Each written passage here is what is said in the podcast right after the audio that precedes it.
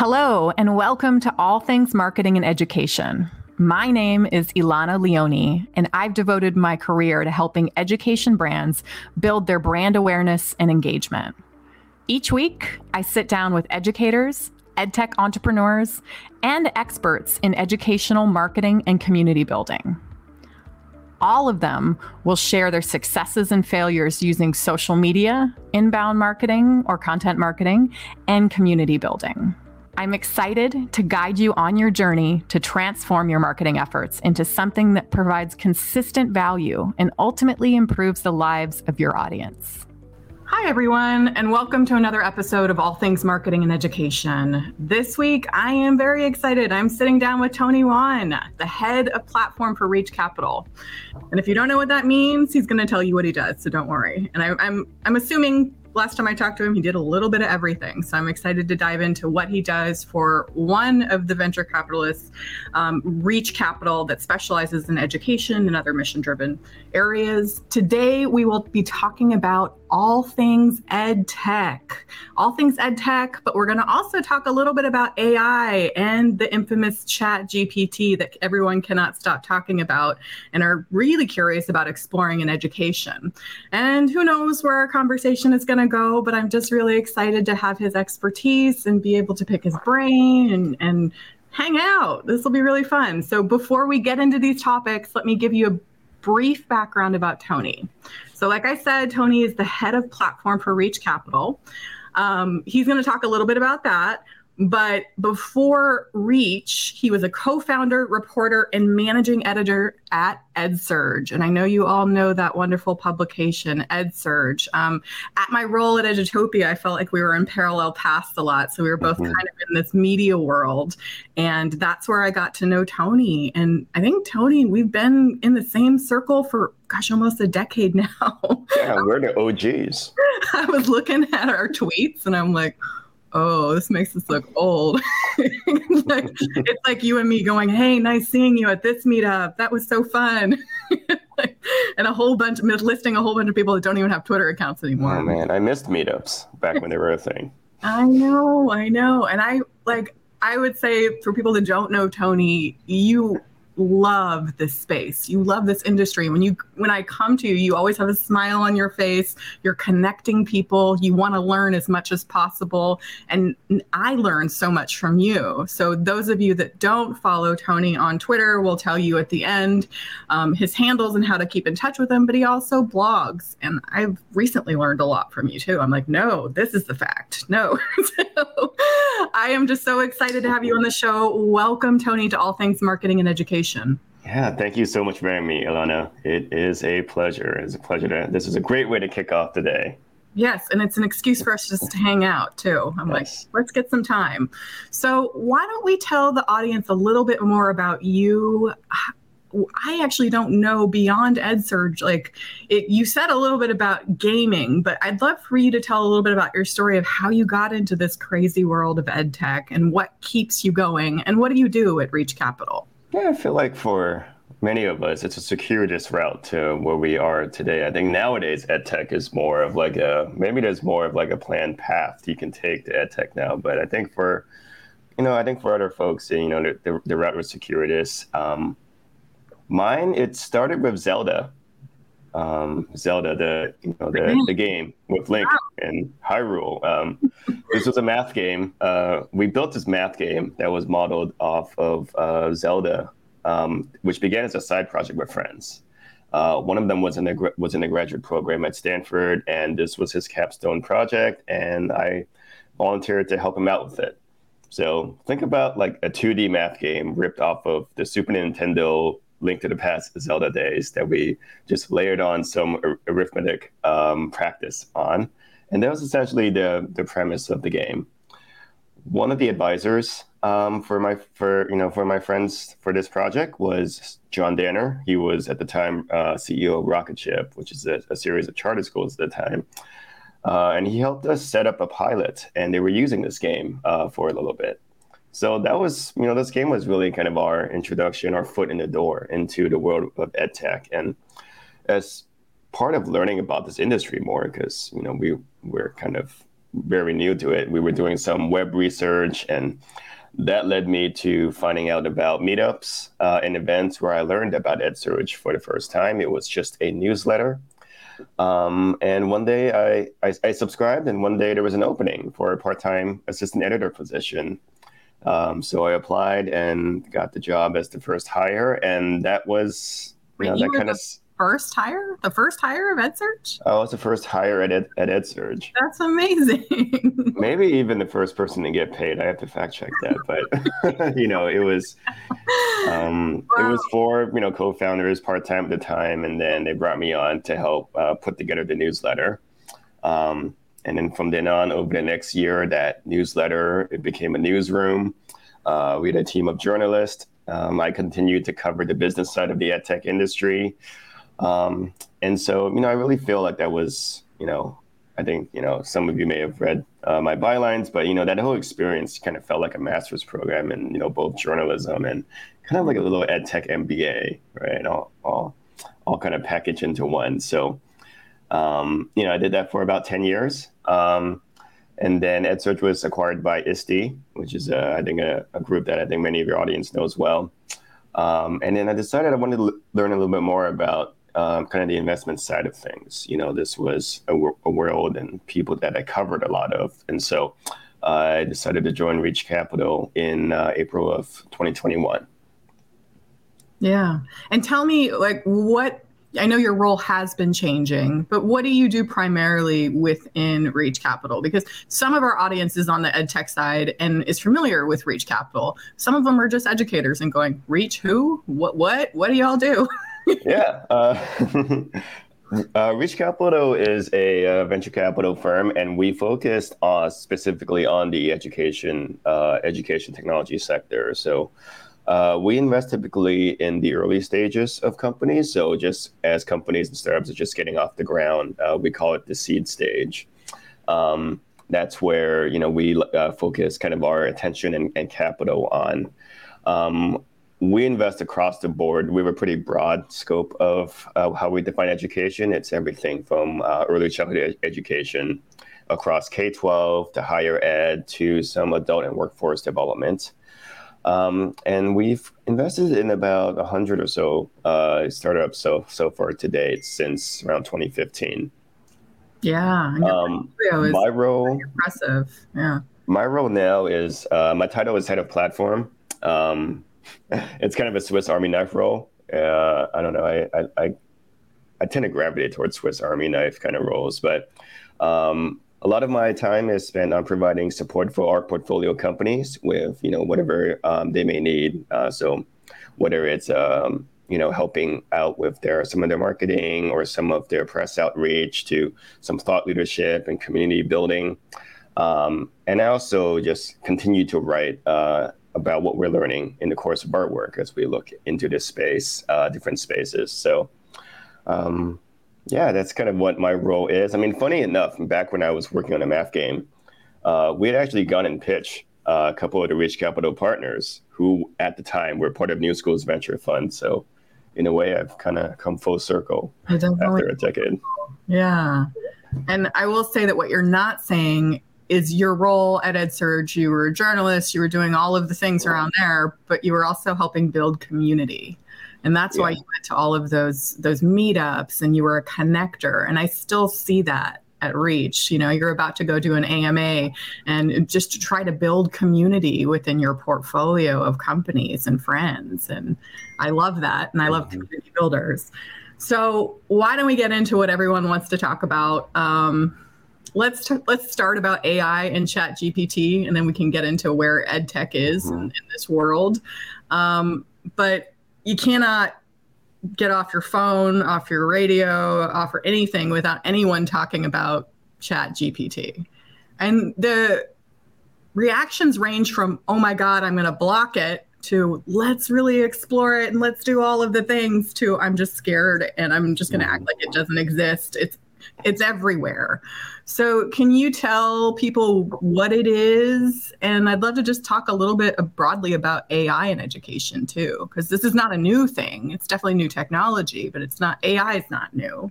Yeah, no, A I is not new. And I, I think ChatGPT is kind of, um, you know, it's in headlines everywhere. It's just said you can't avoid it. I can't open my Twitter or social feed without seeing a screenshot of somebody doing something with ChatGPT um, and commenting on it. But I think, I mean, I like to just think, kind of take a, take a step back. As you mentioned, like A I in education isn't new.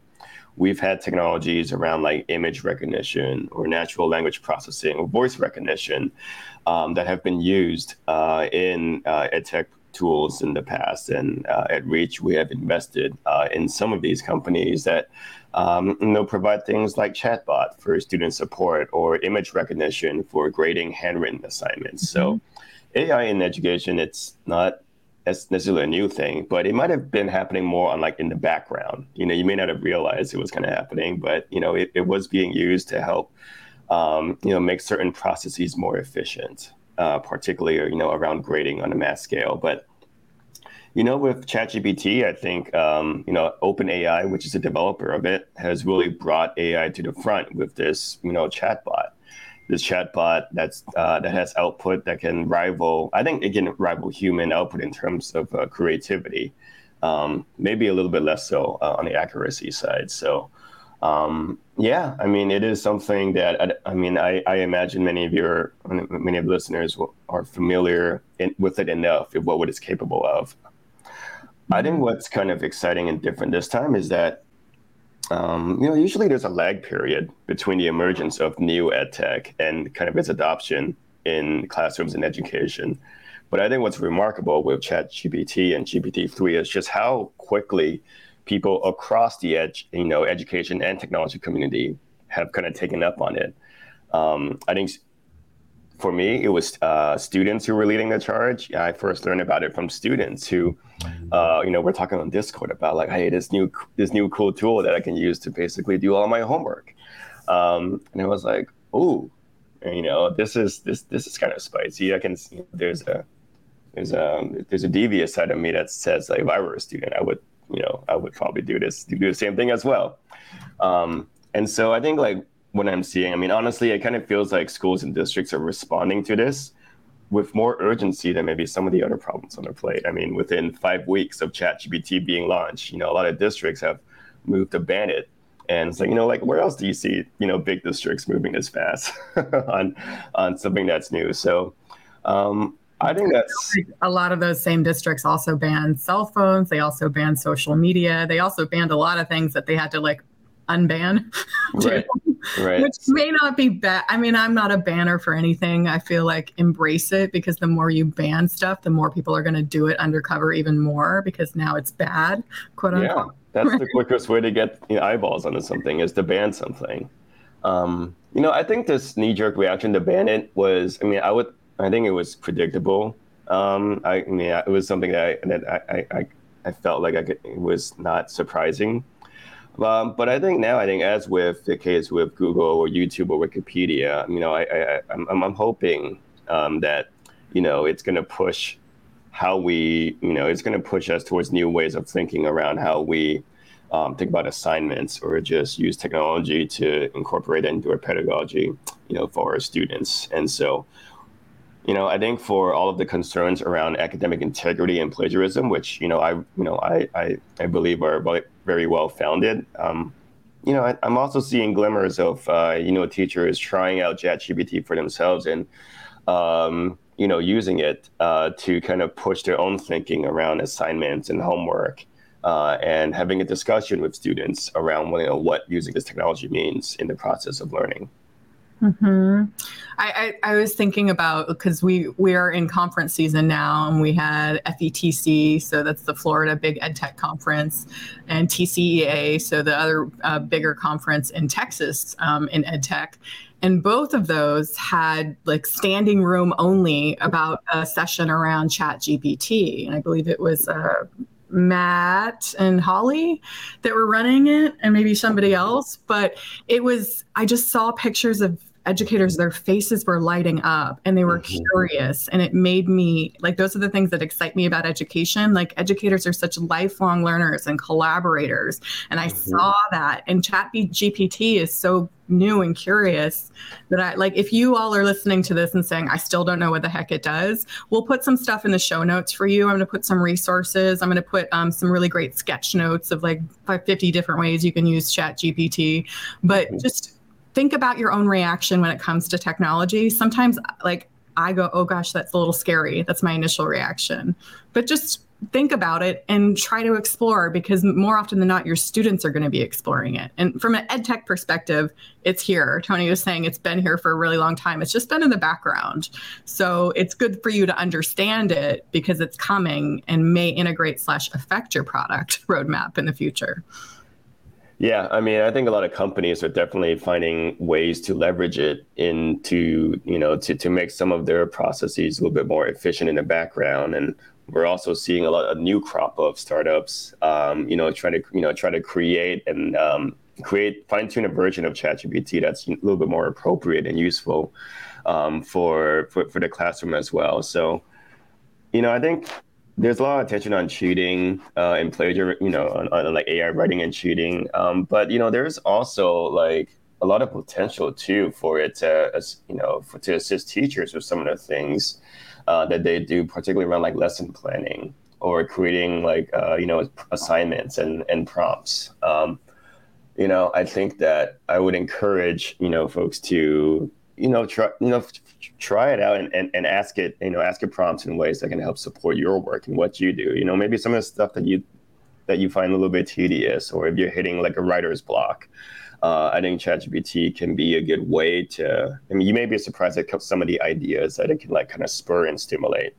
Um, you know, caveat being that, you know, it's not always accurate and appropriate, and, you know, you do need a baseline understanding of, you know, what's, you know, what's right or what's wrong, or what's appropriate or what's not, um, you know, to, to watch for these things. But I think overall, I mean, I think it's uh, ChatGPT is is uh, it's it's really fun. I don't know, I use it in in, in, in really fun ways. Yeah, I've heard, I've seen some fun ways on Facebook and LinkedIn and stuff. It's like, mix a synopsis of this novel with a theme of Baywatch mm-hmm. or something, and, and it does it fairly well, you know? Yeah. I mean, when I first saw that kids were using it to just do their essays, you know, I I was very curious about it from the perspective of writing, right? I mean, writing is... You know, I like to say writing is something that's near to, near and dear to me. It's, I like to say it's my only marketable skill, perhaps. So, uh, you know, I initially approached it with some concern. You know, can ChatGPT just write like me and, you know, take my job, you know, you know, just take my job as a writer kind of thing. So uh, I, so, you know, I, I, I did this little like test where I took all of my EdSurge articles that I wrote from my last job, like around like seven hundred of them. Uh, I fed it into uh, the the G P T, uh, you know, back end to like fine tune it, uh, and I wanted to see if I could create articles that, you know, that sounded like me. Like like can can chat can G P T write EdSurge articles like I, you know, in, in my style and my voice? And I was very, you know, I was pleasantly surprised that in terms of the tone and the voice that it could. It could kind of mimic kind of like my certain styles or like my my patterns, the things that you think are really unique to your style, but which a machine can just learn instantly.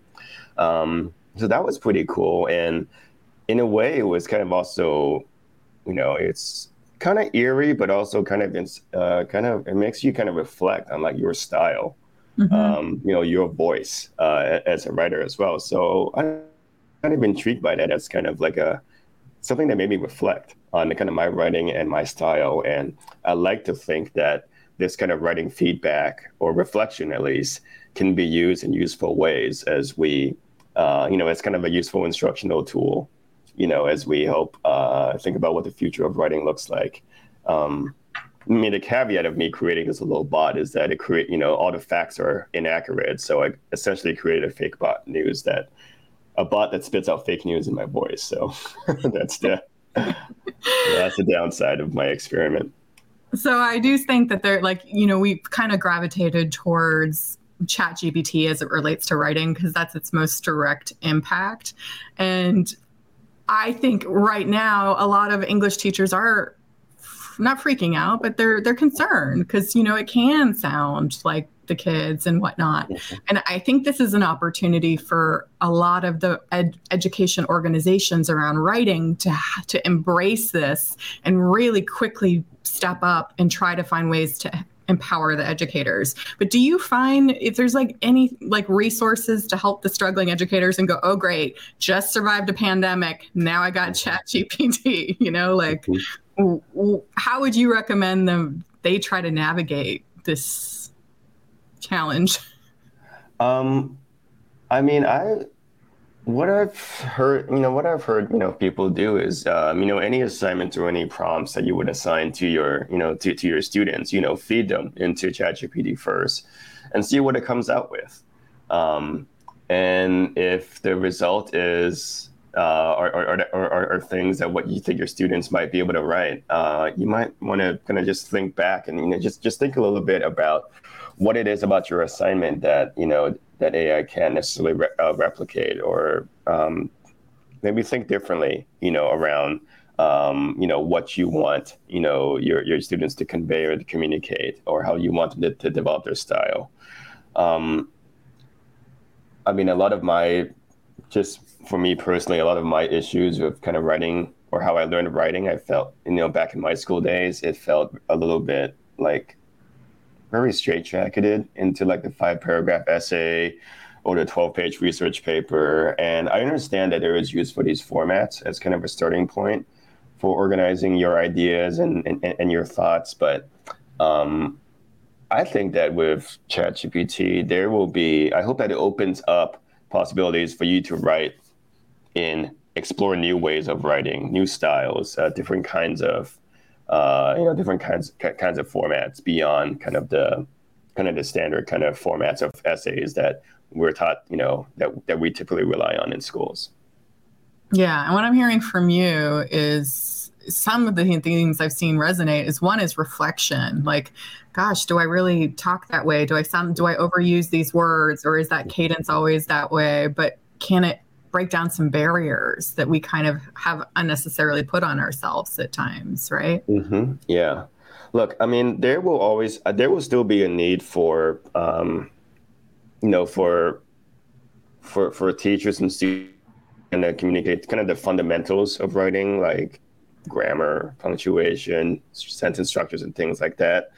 But I think after, um, I think, I mean, after those foundations are set, and I don't, You know, I don't know if ChatGPT can help you set those foundations.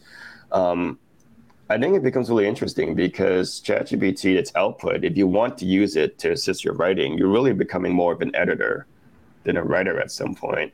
Uh, and so I, I think that you still need to have some fundamental understanding of writing, of like good, you need to know what good writing looks like in order to be a good editor, I think.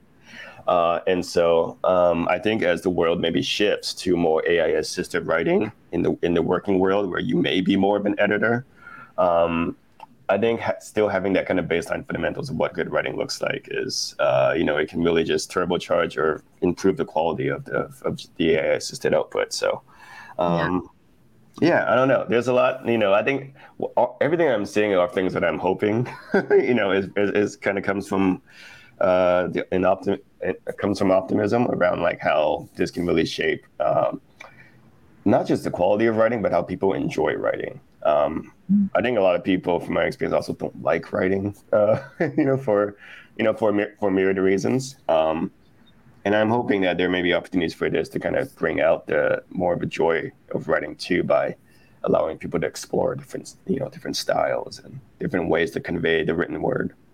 I love that. I love that. Well, let's talk. I mean, we started this conversation on A I in general, how it hasn't, it's not something brand new, but perhaps we weren't like banging on the door saying, hey, this is A I. Um, you have, you know, Reach Capital has invested in some companies that have A I in them. And you also cover a lot of ed tech when you're looking at it and getting to invest in companies. What are the types? You talked about grading in A I. Mm-hmm. If you want to just yeah. talk a little bit about A I's role you've seen in other places too, and maybe its effect that people don't understand, and I, I think there's a huge opportunity for ChatGPT, but there's a huge opportunity for A I in general in education. Yeah, yeah. So beyond just like grading, um, and so we had a company called Gradescope that was that did image recognition for grading. It was acquired by uh, Turnitin, uh, but we have a few others as well. There's one called Mathpix, which is image recognition for handwriting in math and science. So, you know, when you do like, uh, uh, like kind of like a word problem or kind of a more complicated math or science problems um, that require like you know, students to show their work through writing, um, that's another kind of tool in, in, in the grading world. Uh, one that's one that's really interesting uh, is using uh, audio, uh, you know, audio recognition. Uh, for analyzing classroom conversations and dialogues. So we have a company called TeachFX, TeachFX that uses A I um, to capture and also analyze the discourse that's happening in the classroom. So it measures things like how much are how much are teachers talking, how much are students talking, um, what kinds of questions uh, you know what kinds of questions is the t- is the teacher asking. Is the teacher talking the much, you know, eighty percent of the time, uh, and the students are not getting a chance to participate.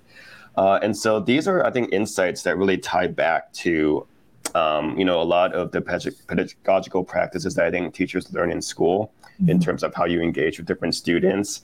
Uh, and I think it gives like really powerful insights to see, um, you know, how you are leading discussions or uh, how you're le- uh, encouraging students to participate.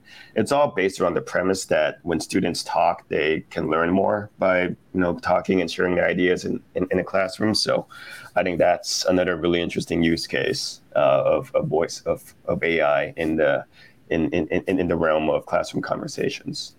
Yeah, and as you were talking, I was thinking, gosh, you know, it it also, just like ChatGPT, allows for reflection. You know, yeah, that, it's a really powerful reflection tool as well. Yeah, regardless of what it's doing. And it allows you potentially, if you're doing it right, like with grading, maybe you have more free time to reflect and do more critical thinking, things, the strategy of changing up things. So when people are afraid of A I taking over jobs, I remember the same thing happened when we introduced like robotics and things. It's like, no, it's not taking over jobs. It's it's potentially taking over the menial tasks so you can mm-hmm. be better at your job and yeah. do the things that give you joy, right? Mm-hmm. Yes.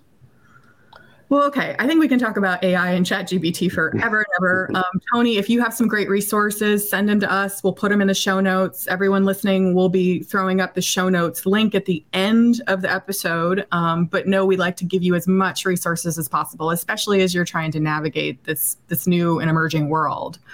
But let's talk about ed tech. So there's a lot of stuff going on in the world of ed tech in twenty twenty-three. You wrote a really great article kind of trying to make sense of the investment um, in twenty twenty-two to twenty twenty-three. Um, Jennifer over at Reach Capital also talked about how she's navigating um, her investment thesis for Reach Capital. What are the types of technology that as as a fir- as a V C that you are looking to invest in and empower? Do you, I mean, I don't know where to start in this world of edtech, but you want to just give a brief, like, where are we at now? Funding, not funding? Um, where do you think it's going to go this year?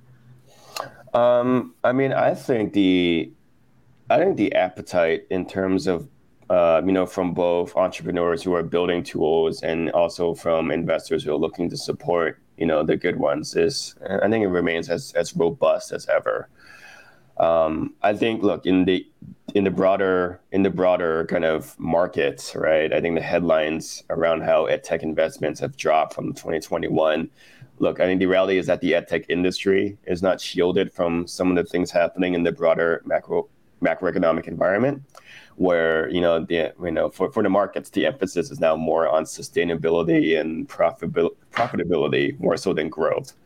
So. Um, twenty twenty-one was, you know, it proved to be a little bit of an aberration uh, in, the, in in the sense that I think in, in the thick of the lockdowns, there was a sense that, you know, a lot of the digital economy or the digital activities that uh, we kind of, you know, uh, resorted to would continue to grow and accelerate. And I think that that proved to, you know, not necessarily be the case. I think people uh, maybe want to spend more time outside now with people and, you know, stay off screens. But I think taking the longer view, though, I mean, I think capital for edtech investing is at a is still at a healthy clip. I mean, if you treat twenty twenty-one as a little bit of an anomaly, but uh, twenty twenty-two was still, uh, in terms of investments, like more than double than what we've seen in the years leading up to the pandemic. Uh, and so I think especially at the early, uh, you know, the early seed stages for the younger, smaller companies where we typically focus, um, we continue to see a lot of interesting companies and ideas. And um, I don't know if we've completely turned the corner on COVID, but a lot of the challenges that have emerged in its wake have also opened up uh, a need and, and opportunities for new ideas and innovations around things like, uh, you know, academic support. You know, a lot of kids have fallen off, just fallen behind, uh, and also around mental health, uh, around career supports, around childcare and early uh, and, and and early childhood education.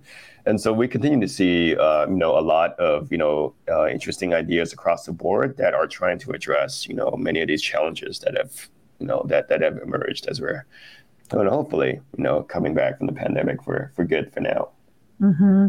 So you mentioned it's down investment, but like I think what helped me reframe it a little bit is that it's up comparatively prior to pre-pandemic in terms of funding.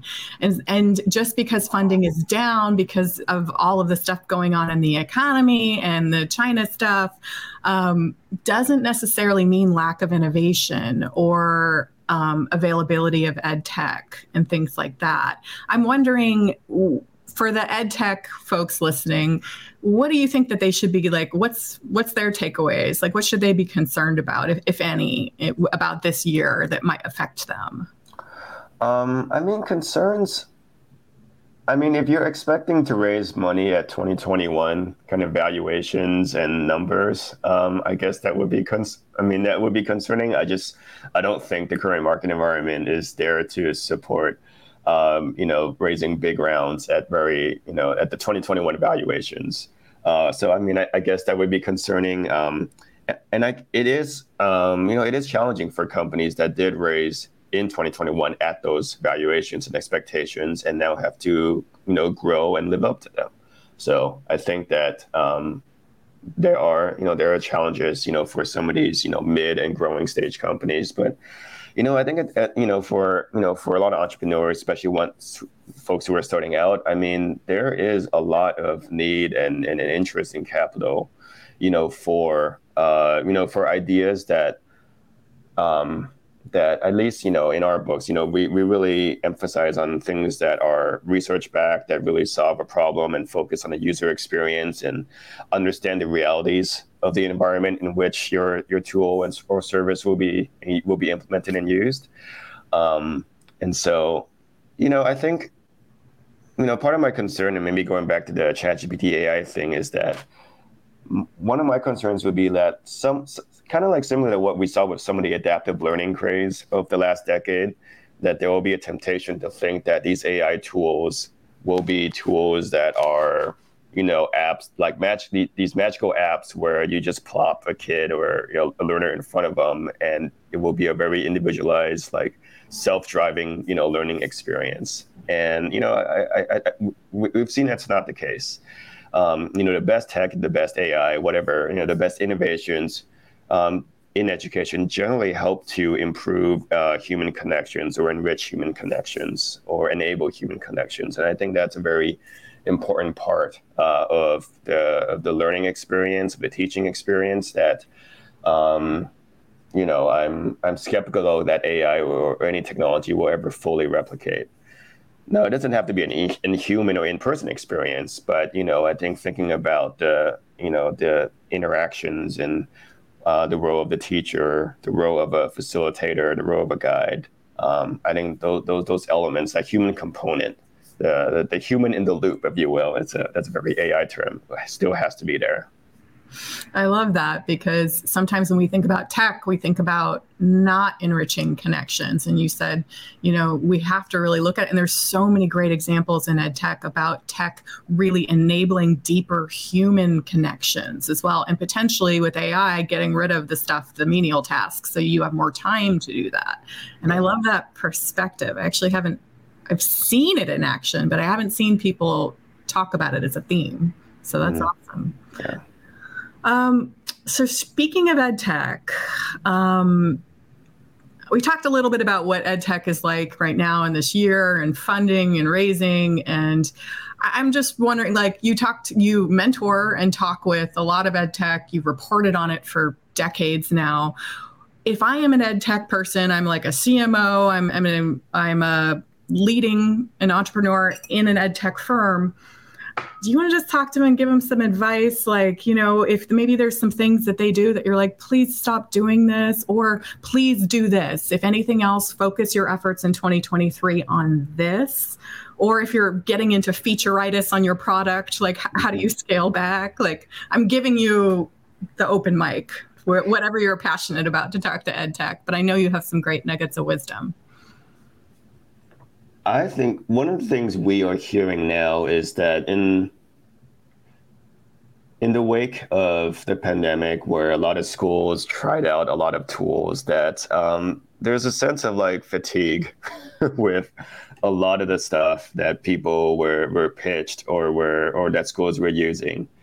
Um, I think that there is going to be a trend towards um, paring down the vast sea of tools and apps that um, that, that that that people you know that were tried uh, you know during twenty twenty-one.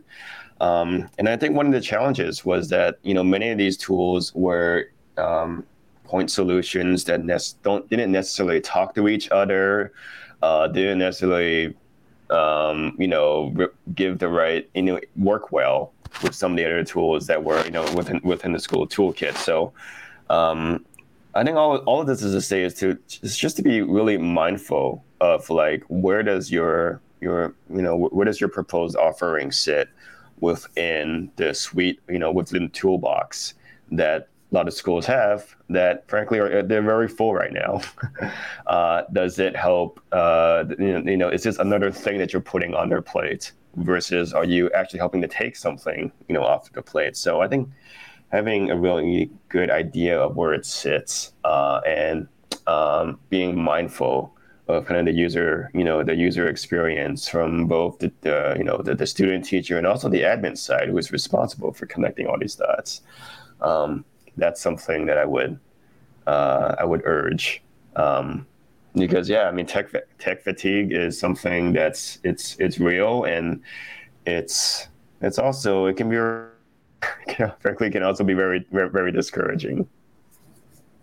Yeah, and the tech stack is huge. It's it's almost bloated, like you said, right now from twenty twenty-one. So I love how you said think about where your tech lands in that, and I don't care if it's free, freemium, all the things that you you try to differentiate that it doesn't like it's not part of the stack. It is. It's part of every this ecosystem that educators and districts have. So it is is it is the solution somewhat integration or making your product less simple and bigger? I know we're getting in the weeds here, but I'm just curious on like if I do have a one product that's simple, requires less P D, it creates wins for educators, maybe student engagement. Is that enough? Because I'm competing against a big tech stack, right? Mm-hmm. I think there's uh, also a lot of um, more of a spotlight on efficacy and usage as well. Um, so I think you know how easy or how e- how how well it integrates with the other the other tools is like a big uh, it, it will be a growing priority I think for a lot of the uh, a lot of the vendors selling in, into schools. Um, a lot of attention I think we're seeing a swing towards a focus on usage now. You know, is your tool actually being used? Like, and how does that you know shape how much we're paying for it? The R O I. You know, from the school administrator side. I mean, very often, you know, as with some of the hardware stuff, we're finding that a lot of software that, you know, that, that schools may have purchased were, were not being used. And so um, I think there is a, there is, um, look, this is a challenge for the industry, but I think, you know, I think for, for us, it is uh, it is a good challenging. The bar has been raised in terms of efficacy and implementation and usage. To you know, make sure that you know the dollars that schools are being spent, you know, very often public federal dollars are being spent on things that are being used to their intended effect and, and with fidelity. Um, yes. I mean, this is not this is not a new thing, you know, unique to twenty twenty-three. I feel like this has been kind of an ongoing conversation kind of since at least the days when I started, or when I, you know, try to put my math game in, in, in, in into schools. Um, but now I think there is, uh, I, I'm pleased to see a growing trend uh, towards uh, efficacy and, and implementation. Great. Well, Tony, I know we could talk forever about ed tech and, and all of the new things like A I and ChatGPT, but I'd like to close down our podcast with one of the questions we ask all of our guests. And it's about inspiration. It's about how do you personally refuel? Because, you know, all industries are tough, but educators, everyone in education that I've met, I personally, I put my heart and soul. I, I get so inspired by education, but my heart gets broken sometimes too. And I just feel drained. And I'm wondering, what do you do to kind of refuel when you have those challenging times? Are you, is it a physical? Is it an intellectual? Is it emotional? Like, what are the activities or things you do to help refuel on those challenging times? I've been trying to get back into running as a way to, to clear my mind. Um, but I think with uh, running is also a time intensive activity, and with a uh, with a eighteen month old, it's always sometimes hard to kind of find find hours of a day to get out there. Um, but that's something I like to do, to just to clear my mind and get out fresh air a little bit. I've oh I've actually uh, I don't know if you can see this. I, I put there's a drums. I, I brought my drum set up back, electric drum set up back nice. from my high school days. Um, trying to get back into music and drumming, some of my childhood hobbies. Mm. um, so, you know, I've I've been told I'm a pretty even keeled person, you know, kind of person. But sometimes I just need to like, ah, bang it out. you know, bang, you know, bang it out. Um, I don't know. I've just been trying to find ways to kind of get back and or tap back into the the, the arts uh, a little bit, the art, the artistic side. Um, I just watched a documentary about Robin Williams. Um, I find comedy very inspiring. I, to me, I mean, I don't know if philosophers really exist anymore, but I think comedians, to me, are the closest things into a philosopher in my book. Um, you know, there's just there's just this magic that happens at the intersection of smart, stupid, and funny that is really, that I find really joyful. Yeah, well said. Well, thank you, Tony, so much for your time. For people that want to follow along and learn alongside you, how best can they do that? Uh, I have, uh, you can follow me on Twitter. Um, it's just my name, Tony Wan. Uh, I think you can drop that in the show notes.